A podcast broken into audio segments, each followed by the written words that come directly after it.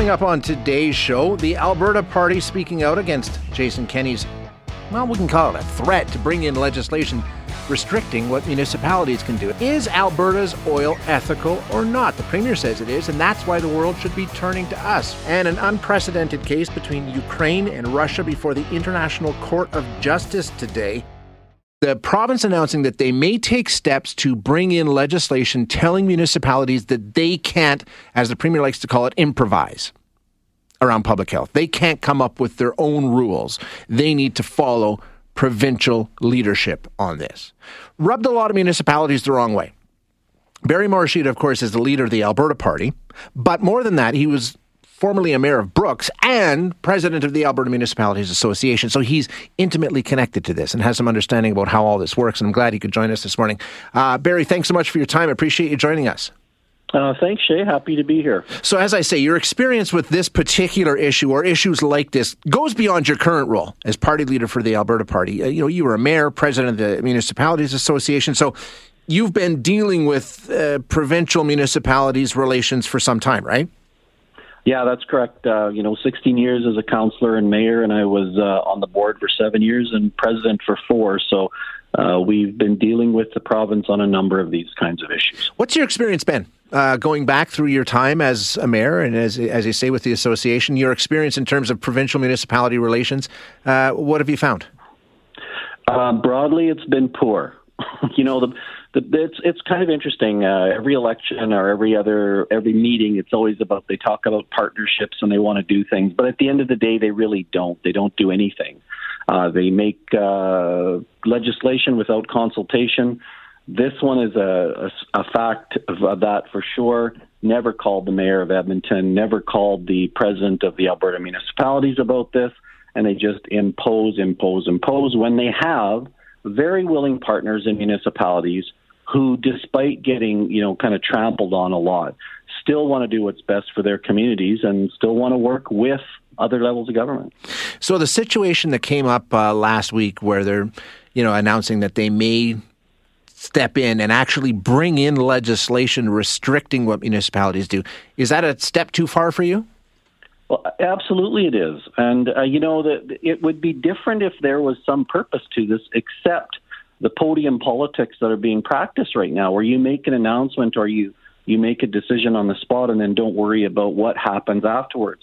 When I was mayor of Brooks during COVID, we went above and beyond what the province was doing in regards to COVID.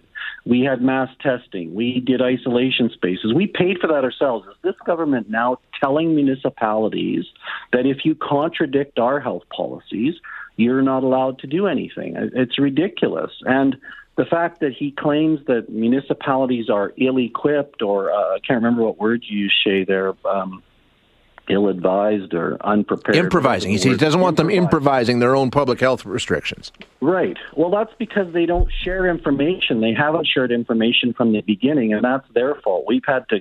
When when I was mayor of Brooks, we we worked with AHS. We looked for information in all kinds of ways so we could do what was right. And then, you know, not too long ago, he was giving municipalities the autonomy to set their own rules because he wasn't willing to put a province-wide mask mandate in.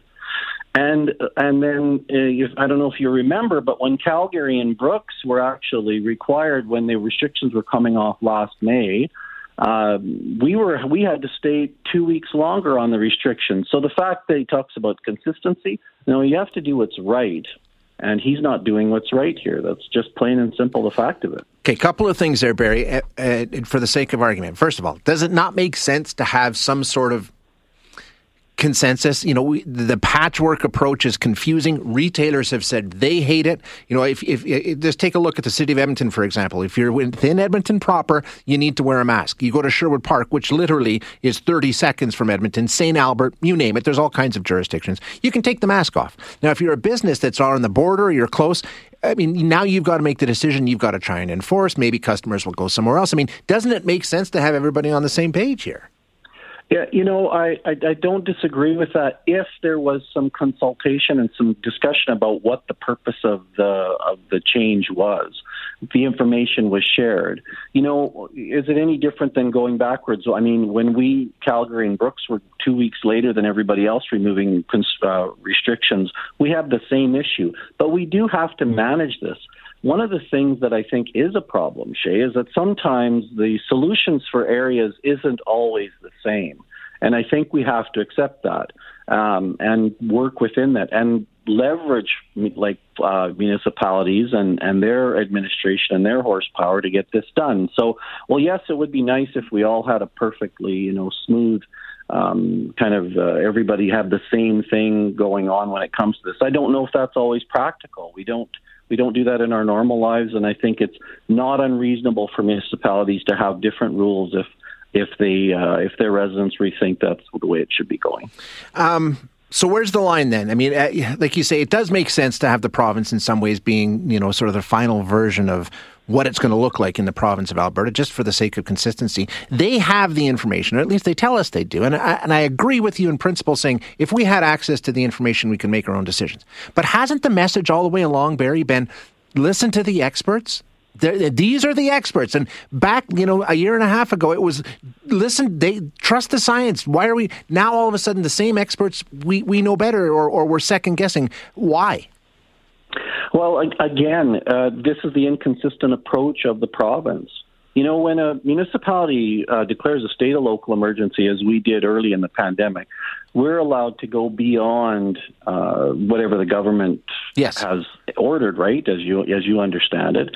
Now, they didn't clamp that down when we were trying to do more when we had a problem. I think the problem is simply the politics of it. You know, to stand up. Uh, you know, in a podium, or I think it was a Facebook Live where someone asks him about that, and then he wanders off and just says, "Well, you know, we we can't allow that to happen." He didn't think about the outcomes. He didn't think about what the potential uh, destructive consequences are, and you know, municipalities and the Alberta Party have been talking a long time about how you need to to trust Albertans, trust elder leaders, mm-hmm. work with municipalities. Uh, we would be far better off if we were doing that way instead of uh, you know worrying about what the next announcement's going to be. Well, Barry, well, yeah, we'll see what the next announcement. Uh, part of me thinks this may just fizzle out um, on its own, and we may not actually get to that point, but we'll watch it and, and, and as it goes along. And and I appreciate you coming on and giving us the Alberta Party perspective. Oh, well, thank you very much, Shay. Thanks, Barry. That is uh, Barry Morishita, who is. Um, leader of the Alberta Party. Um, and as I say, he's got some pretty intimate knowledge of this this sort of relationship. Right, he's been around for a long time, and I, uh, part of me understands what Jason Kenney is saying. And you know, especially being in Edmonton and, and speaking with Alberta with Edmonton business owners, and they've been in the media ever since this was announced, saying, "Well." Thanks, guys. We, we really need this like we need a hole in the head, right? Uh, now we've got our retailers need to try and go and enforce this. They need to try and deal with this. Prediction City of Edmonton will have their meeting tomorrow and they'll remove the mask mandate, but we'll see. Maybe I'm wrong. Um, uh, maybe they've made their point by putting the extra weekend. I don't know what the point is. That's what that's what I'm saying. I think most people are positioned now where if you want to wear a mask, you should, and nobody should say anything about it. But at the same time, mandating it in one municipality when every other municipality in the province has a different rule just doesn't make sense. And then I go back to the whole thing about we were all about trust the experts. You know, Trust the experts. Listen to the uh, public health officials and what they're telling us.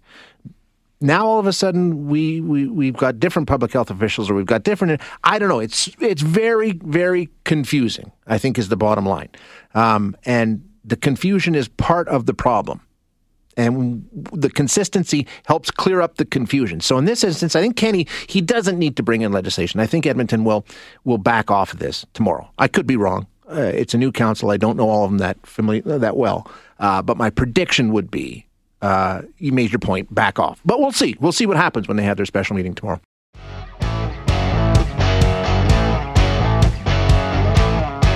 If you've been following the premier on Twitter, or if you do, or some of his comments in the media over the last oh, week, ten days. Uh, 12 days, I guess, since the invasion started. Um, he immediately jumped in talking about Alberta oil Alberta Oil and how we are an ethical source of oil and we can replace the Russian source of oil. And it sort of plays right into something he's been talking about for a long time in terms of, you know, take a look at if you are not relying on Alberta produced oil, You know, now you're opening the door to places like Russia and Saudi Arabia and Iran and Venezuela. There's the list. We know what they are. Um, and he says this is a perfect example of why the focus should be on what Alberta can do to provide quote unquote ethical oil rather than some of these other regimes. Now, Markham Hislop is an energy journalist and analyst and author, and uh, he joins us on the show to talk about this. He put out a piece recently titled, Let's Admit the Truth Alberta's Oil is Unethical. Markham joins us now to explain. Thanks for joining us, Markham. Appreciate your time.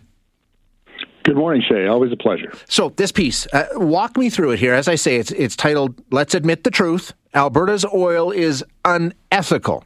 Tell us why you think that. The ethical oil argument dates back about a decade to uh, Ezra Levant's book, uh, Ethical Oil.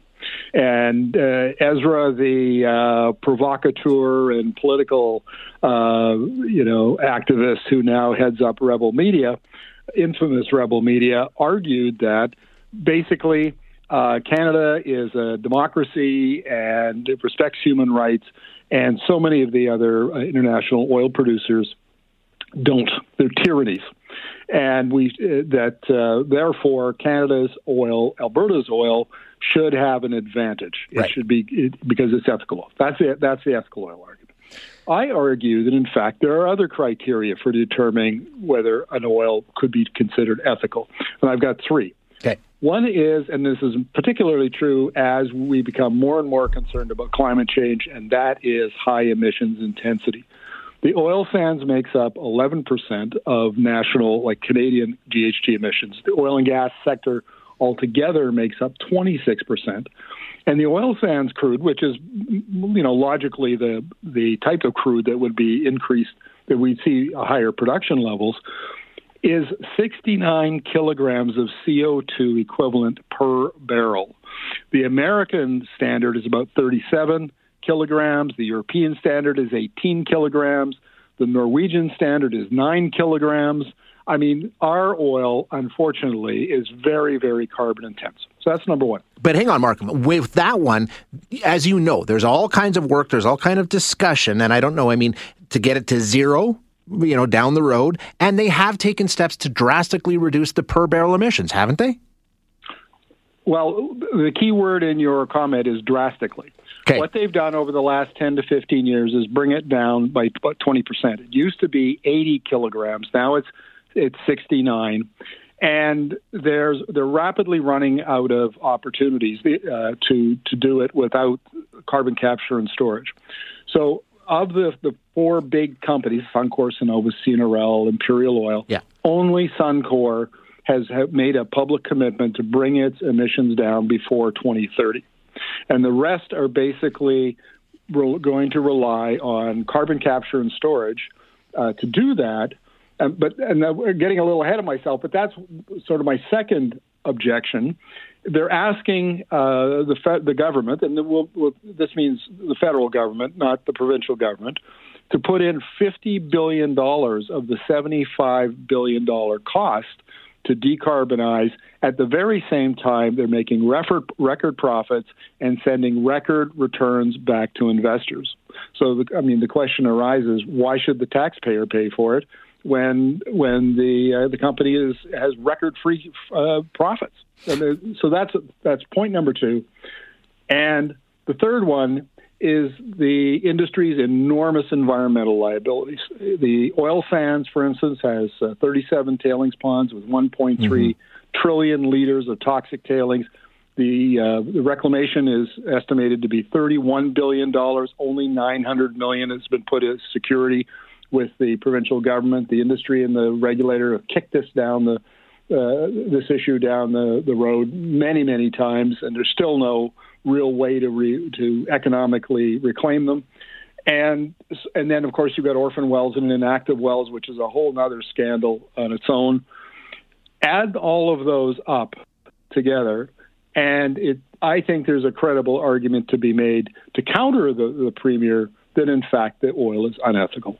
And I think you I mean there's definitely issues when you're talking about oil and gas and the environmental issues we know. I mean they're well documented and will they get a handle on them to the extent that they say they do? But a couple of the things like you know you point out uh, Norway what is they're 9%, right? And we're we're 36%. 9, kil- 9 kilograms nine, of nine, CO2 equivalent.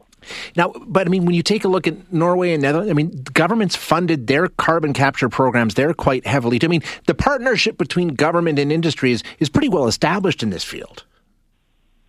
Right, but the, there's only one small carbon capture project. The reason why Norway's uh, uh, car, uh, average uh, CO2 per barrel is much much lower is the product is because it's, of the resource. Yeah, the, you know, the, the uh, Johan Sverdrup field has uh, carbon intensity under one kilogram of CO2 equivalent per barrel, literally 1% of the average Alberta, Alberta crude.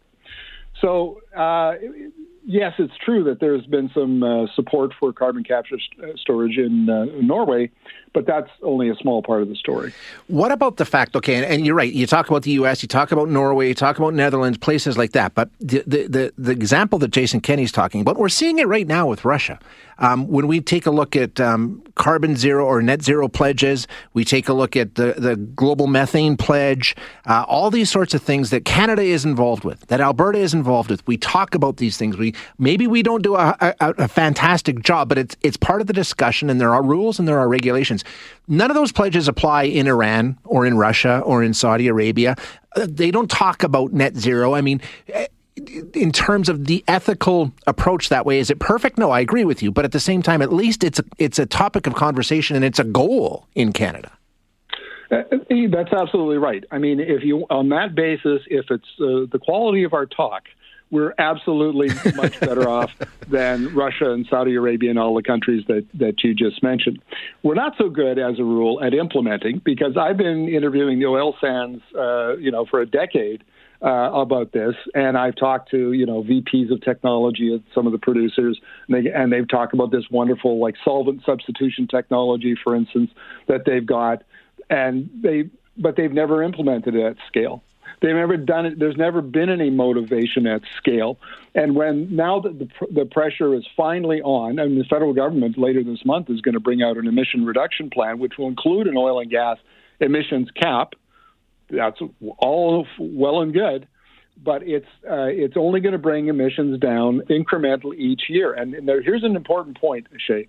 When it comes to absolute emissions, uh, emissions in oil and gas, particularly the oil sands, have never ever dropped as long as output keeps increasing. Right. Yeah. So and production's higher than ever right. before. And the the uh, Environment Canada is predicting that by forecasting by 2030 that oil and there will be another 900,000 barrels a day of, of Canadian oil production that comes that's coming on stream. So that, in my opinion, is going, is likely to wipe out any of the gains that will come from you know emissions intensity reductions. Okay, I, I, I, understand a lot of the arguments you're making around the environmental side of this, and I think you make some great points, and, and they're, they're legitimate. Where your argument falls apart for me is right here when you say that you know Russia the regime that is, you know, basically invading Ukraine, killing people, waging war. 36% of their general revenue comes from oil and gas, right? Um, we're talking about two different things here. There's the ethics of the environment, but there's also the ethics of the regime and what the money is used to mean. Alberta's not waging war on sovereign states. Um, the money is not being used for those kinds of activities. And when you talk about ethics, that's a huge consideration, is it not? It absolutely certainly is the the answer is whether Alberta oil or more oil and gas in general is the is the solution, because what's being left out of this discussion is that is Europe. Uh, you have are you aware on social media or in any news reports, Shay, of uh, Europeans clamoring for more Alberta oil and gas?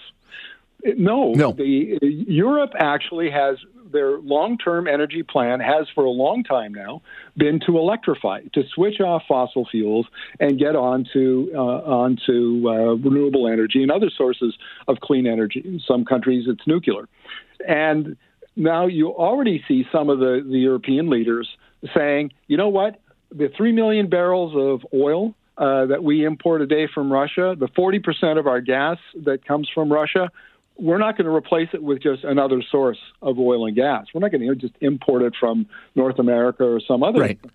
We're going to accelerate our transition to to electricity, uh, to basically to electrify. So before we get you know ahead of ourselves and start talking about you know the, building the Keystone XL pipeline and and uh, you know increasing production and all of that, we, we really should be talking to our customers and find out if in fact uh, or potential customers and see if in fact they are interested in uh, in what we have to sell. Yeah, and, and this is the argument, Mark. I think you get into this the time frame thing, right? Because like you're right, the, it will intensify the transition to electrification and all this. But right now, they won't step in and say we're not buying Russian oil and gas anymore because they're not in a position to make that decision today and for the rest of this week, if you know what I mean. Like at this point, they're going to continue to pay Russia for oil and gas because they have to. Well, we're going to see what they're going to do because uh, later on this week, uh, the EU will release its updated energy plan. Yeah. And I'll be watching that with, with great interest because that will signal what their strategy is. And what? Do you, so we'll, but we'll realistically, what can they do? Well, the uh, just on the gas side, the International Energy Agency has already released a plan about how Europe could cut its uh, its gas imports from Russia dramatically within the next year. I think it, it cut it by forty percent. That quickly, like that, that quickly, and then get off Russian uh, Russian gas entirely within a, a, a very short uh, time frame. So they're already thinking about this. You know, the IEA and the EU and the various uh, and, and look, there are plenty of uh, EU countries like Poland that have wanted to get off oil, uh, Russian oil and gas uh, for a long time, and now see this as an opportunity. So there, there. This is a very complex situation. You've got issues on the demand side. You've got issues on the supply side. I mean, how long does it take to build a pipeline? It takes a long time oh, sure. in North America. How long does it take to ramp up production in uh, in the oil sands? Well, it takes a long time. And here's another little wrinkle for you, uh, Shay, that we haven't talked about and is not being talked about in Alberta. Mexico announced a couple of months ago that it's going to stop exporting about 600,000 barrels of heavy crude oil to the U.S. Gulf Coast. That, that's direct. Mexican Maya is a direct competitor with uh, Alberta heavy crude in that particular market. So Alberta is going to have lots of other market demand to worry about. Uh, and that it'll have maybe even trouble fulfilling that demand, responding to the shortage in the marketplace uh, before it needs to worry about exporting more oil to Europe. Yeah, we'll see. I'll, we'll watch the meetings closely. Unfortunately, I'm out of time uh, for this uh, interview, Markham, but we'll do it again soon. It's always a pleasure having you on. Thanks so much for your time today. Looking forward to it. Thanks, Shay. You bet. Thanks, Markham.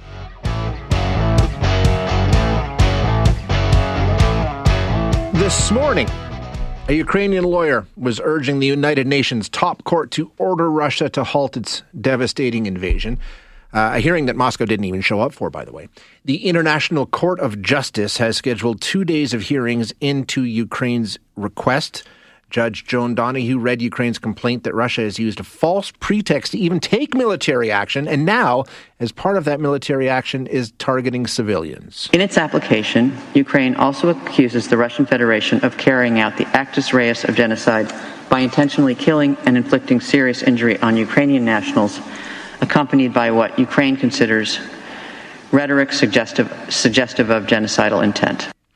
So, war crimes um, and the International Court of Justice definitely in the headlines for the past several days, more so today as the hearing got underway. So we're going to chat with Valerie Oosterveld, who is an associate director of Western University's Center for Transitional Justice and Post Conflict Reconstruction, also a member of the Canadian Partnership for International Justice, and something of an expert when it comes to the International Court of Justice. Very pleased that she could find time to join us today. Valerie, thank you so much for being here. I appreciate it. You're welcome. Happy to join you. Yeah, so let's just discuss what's going on. First of all, just sort of define the playing field for us. The International Court of Justice, that's the United Nations highest court, correct? That's correct. It's it's often called the World Court because it's the court in which countries can bring other countries to account. Okay. And what happened here is Ukraine came before the court and put forward an argument that war crimes are being committed. And in fact, the invasion on its own was done on false pretext and therefore was a war crime, correct? Exactly. So, what Ukraine is arguing is that Russia has used a false claim that genocide is occurring in order to then try to legitimize its aggression in terms of its invasion and everything that's happened since. So, Ukraine is saying, hey, uh, International Court of Justice, um, Russia is trying to use the Genocide Convention as a form of a um, like a veil to try to shield what it's actually doing in the Ukraine. So, okay, I, I wasn't even aware of this until I started reading this. Russia's reason, or, or at least their justification for doing what they did, they said that Ukraine was committing war crimes in the Donbass, in the regions that were disputed as in terms of occupation. And they said the reason they had to go in is because genocide was occurring, correct? Exactly. So uh, it, it sounds ludicrous because to be frank, it is ludicrous. Yeah, yeah. But uh, Russia is saying that Ukraine has an intent to destroy, in whole or in part, the people of the Donbass, and that it needs to go in to try to stop that. Now, as Ukraine pointed out today at the International Court of Justice, um, it's gone in at you know north, south, east, west, um, not just in the Donbass region, and it's carrying out things that that are far beyond trying to ostensibly protect people in the Donbass from some kind of um, genocide. Ukraine also pointed out that there's absolutely no proof whatsoever of any of Ukraine committing any genocide anywhere, um, and relied upon United Nations documents to to prove that. What is the point? Like, like you say, it is ludicrous, and I think most of the world recognizes that it's ludicrous. Russia didn't even show up to the hearing; they're not paying it any mind. Um, what is the point? What What is the reasoning for taking this to the court? Is it binding in any way? Can there be, you know, consequences to Russia for this? Yes, it is binding. Actually, every single time that a uh, a country brings another country before the court through a treaty to which both are party, and in this case, both countries are part of the Genocide Convention, um, then the outcome is binding. So, getting a binding um, ruling by the court that can help to create another peaceful lever um, for Ukraine to put pressure on Russia. Now, no one in the world is at this point um, thinking that Russia is going to comply, but uh, and the United Nations doesn't have a police force, so it can't force it to comply but it is yet another piece of that pressure that needs to be put on um, on Russia. And and to be honest, Ukraine is using every single possible lever that it can find in order to put that pressure on. What about all the other allegations that Russia is actually committing war crimes with some of the actions that's being carried out? Will that be part of what's going on over the next couple of days? Um, in a way, because what Ukraine is doing is say, what it's saying to the court is hey, you need to look at all the actual actions that Russia is taking yeah. because that demonstrates that it is not reacting to a genocide.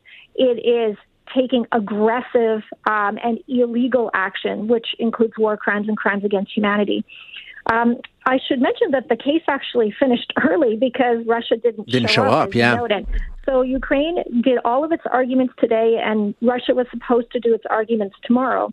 But because Russia didn't come, uh, the court ended, and the president of the court said that they would be coming out with a provisional uh, measures order or uh, ruling as soon as, as it possibly could. So the ruling comes out, the measures, realistically, is there any expectation that Putin will give a damn, to be frank, what the UN says at this point? Well, it's interesting that Russia didn't show up. Yeah. Um, Russia has shown up in the past. So Ukraine has brought Russia to the court in the past, and it showed up. It had like 25 lawyers. Um, Russia has shown up in the past when Georgia brought a similar type of claim to the International Court of Justice. So the fact that Russia didn't show up today may mean that it literally has no argument to make yeah. um, and no legal argument to make. So I do think someone was sweating somewhere about the fact whether or not they should go and what they should say. Um, I should also mention that some high profile lawyers that have helped Russia in the past have refused to help them uh, this time. Oh, interesting. Okay. So mm-hmm. they're well, we know they've been turned into a pariah state in much of the yes. world, right? So Exactly. So, uh, so on the one hand, um, it does help create a bit of pressure on Russia. On the other hand, no, nobody is holding their breath for Putin to say, "Oh my goodness, the International Court of Justice has ordered me to stop. I therefore I should stop." Um, but what it does actually do is, if the court uh, makes this order asking Russia to stop, then it actually helps other parts of the United Nations to take action and other bodies, international and regional bodies, to take action the the UN court is the highest court in the world, and it does kind of open the door um, to support what the International Criminal Court prosecutor is doing. On Friday, the Human Rights Council in Geneva, the UN Human Rights Council, um, decided to create an independent investigative mechanism, uh, uh, sorry, commission of, of inquiry.